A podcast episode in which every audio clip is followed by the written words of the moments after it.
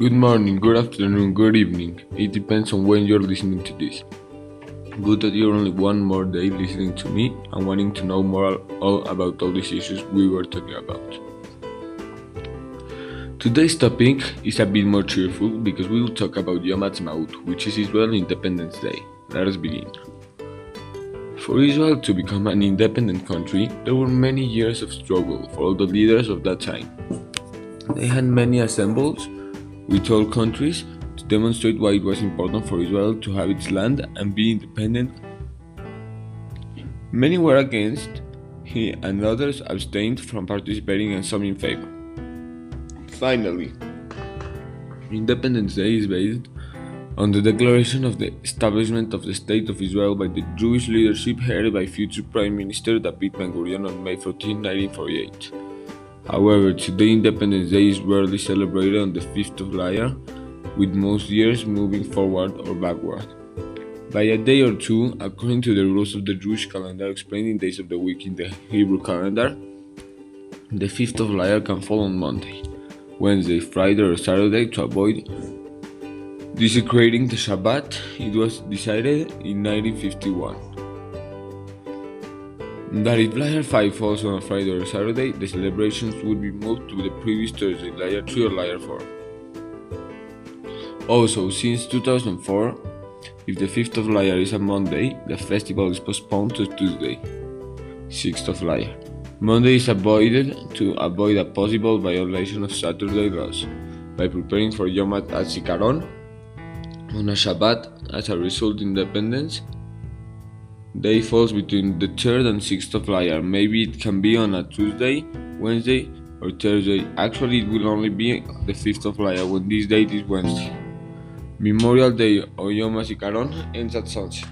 Is immediately followed by the start of Independence Day as in the Hebrew calendar system. Days end and begin at sunset. Every year, an official ceremony is held on Mount Herzl, Jerusalem, on the night of Independence Day. The ceremony includes a Knesset spoke, spokesperson, speech, artistic performance, and an Israeli flag, forming, uh, forming elaborate structures such as a menorah, Magen David, and the ceremonial lighting of 12 torches, one of for each of Israel's tribes. Every year, a dozen Israeli citizens who made a significant social contribution in a selected area are invited to light the torches. Many cities hold open air shows in city squares with leading Israeli singers, and firework displays. The streets around the plazas are closed to cars, allowing people to sing and dance in the streets. Israeli families traditionally celebrate with picnics and barbecues. The balconies are decorated with Israeli flags and small flags tapped to car windows. Some kept the flags flying until after Yom Yerushalayim. Israeli TV channels broadcast official events live and cult classic Israeli moves, and skits are shown.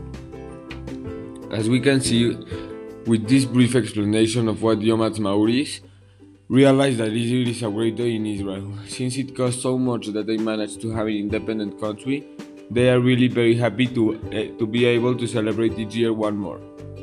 This year it turns 73. It is still a very young country and it has developed many things, and the world knows it apart from some wars due to the immense advance in technology.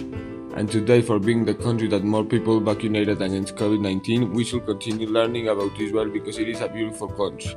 And because of the landscapes, also its culture and the people who live there. Thank you very much for listening to me. I hope you have learned and see you very soon. Jose.